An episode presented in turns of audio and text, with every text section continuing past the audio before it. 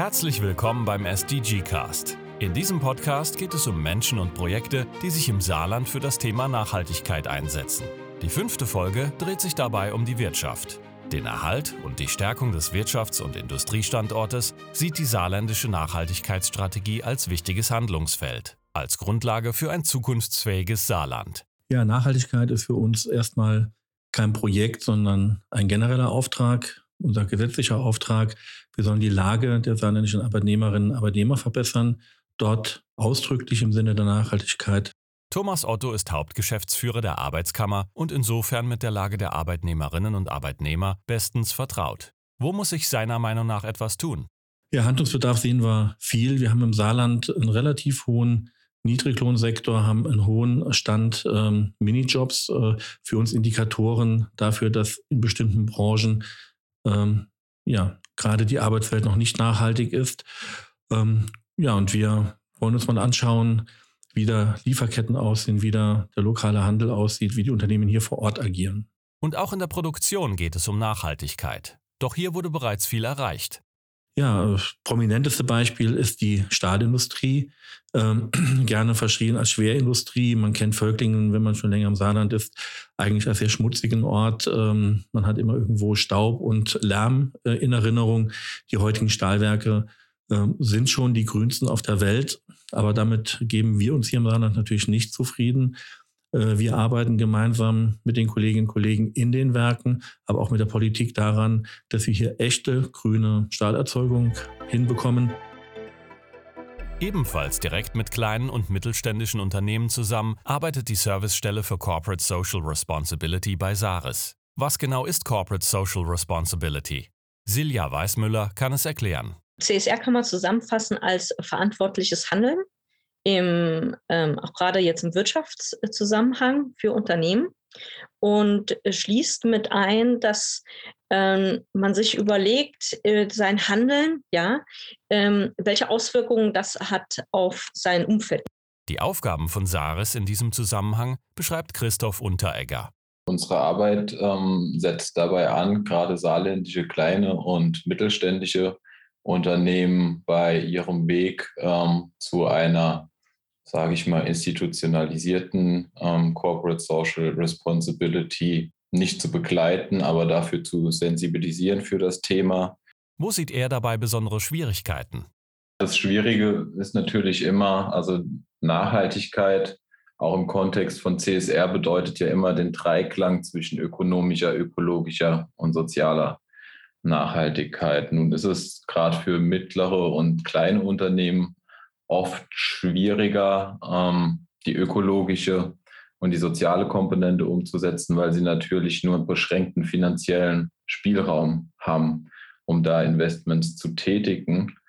Ähm, ich würde jetzt aus meiner Perspektive sagen, ähm, die Silja kann da gerne noch anschließen, dass der ökologische Bereich bei KMU weniger weit äh, ausgebaut ist, sage ich mal, als der soziale Bereich, weil natürlich KMU sowieso ohnehin in der Region verankert sind und sich oft gemeinschaftlich äh, engagieren. Wichtig ist, da ist sich Silja Weißmüller sicher, dass der Ansatz von oben kommt ganz wichtig ist bei dem Ganzen, dass immer auch die Geschäftsführung da hinten dran steht und das Ganze auch von oben unterstützt und koordiniert.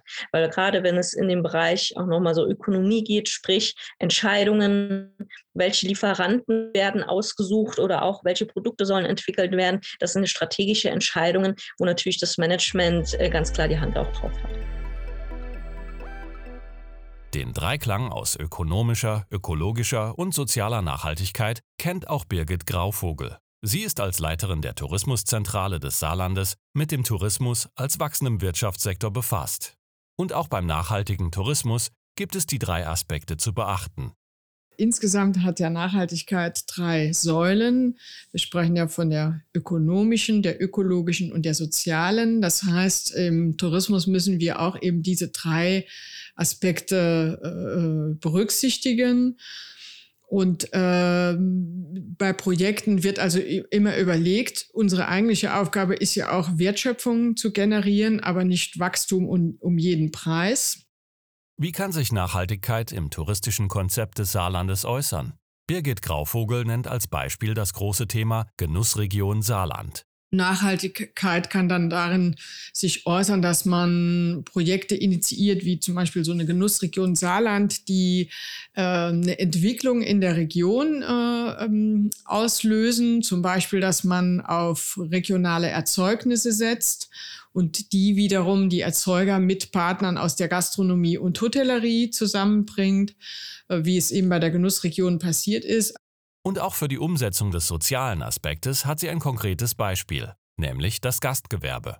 Sozial würde in dem Fall auch heißen, dass äh, man hier sich vereinbart oder auch diese Betriebe auswählt, die auch eine gewisse Werteentwicklung haben. Das heißt, sie entlohnen ihre Angestellten auch, äh, sagen wir mal, mit dem, was im Tarif vorgegeben ist oder vielleicht sogar noch höher.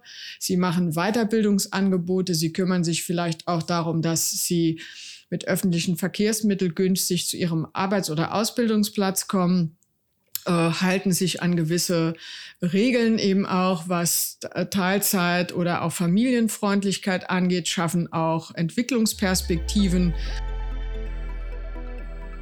Doch nicht nur auf die Mitarbeiter hat das Augenmerk auf mehr Nachhaltigkeit Auswirkungen. Auch mit Blick auf die Besucherinnen und Besucher gibt es Bereiche, an denen gearbeitet wird. Barrierefreiheit beschäftigt Birgit Grauvogel und die Tourismuszentrale dabei sehr.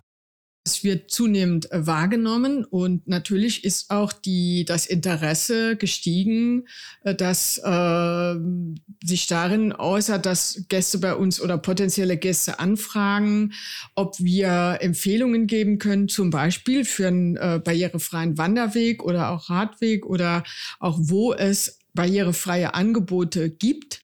Ein großes Thema dabei wenn auch bei weitem nicht das einzige, ist natürlich das Wandern. Jetzt sind wir in unseren Bemühungen auch einen Schritt weiter gegangen, dass wir so Art äh, Erlebnisinseln versuchen umzusetzen. Und dazu gehört unter anderem auch die Ausweisung von barrierefreien Wanderwegen.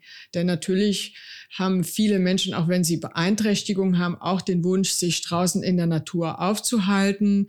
Und von daher sind wir jetzt dabei, Routen nochmal zu finden mit unseren Partnern vor Ort, äh, die wir dann auch mit den entsprechenden äh, Beschilderungen ausweisen, aber die auch eben eine Wegeführung haben, die für Menschen mit Beeinträchtigungen äh, ähm, äh, ermöglicht wird. Und hier insbesondere natürlich mit äh, für Menschen, die eben ein Mobilitäts Einschränkung haben. Für Betriebe, die sich näher mit dem Thema Nachhaltigkeit und seinen Facetten befassen wollen, hat Birgit Grauvogel noch ein Angebot. Den Tourismuslotsen. Das ist so eine Checkliste, so nach dem Motto, wie nachhaltig bin ich dann aufgestellt, was gehört da im betrieblichen Kontext alles dazu. Äh, dann kann er sich das äh, anschauen, wie welche Grade er schon erfüllt, aber auch äh, umgekehrt allein mit den Fragestellungen merkt er vielleicht auch schon, wo er noch äh, mal drüber nachdenken muss. Und das gibt ihm auf jeden Fall eine Grundlage. Er kann dann auch ein persönliches Gespräch vereinbaren, hier mit der zuständigen Themenmanagerin, die ihm Tipps und Anregungen gibt. Neben den Organisationen, die Unternehmen jeder Größe auf dem Weg zu mehr Nachhaltigkeit unterstützen, gibt es im Saarland noch viele weitere Akteure, die sich engagieren. Sie möchten mehr darüber erfahren, was an welchen Stellen getan wird und was Sie selbst dazu beitragen können? Dann hören Sie gerne wieder rein in eine weitere Folge SDG Cast.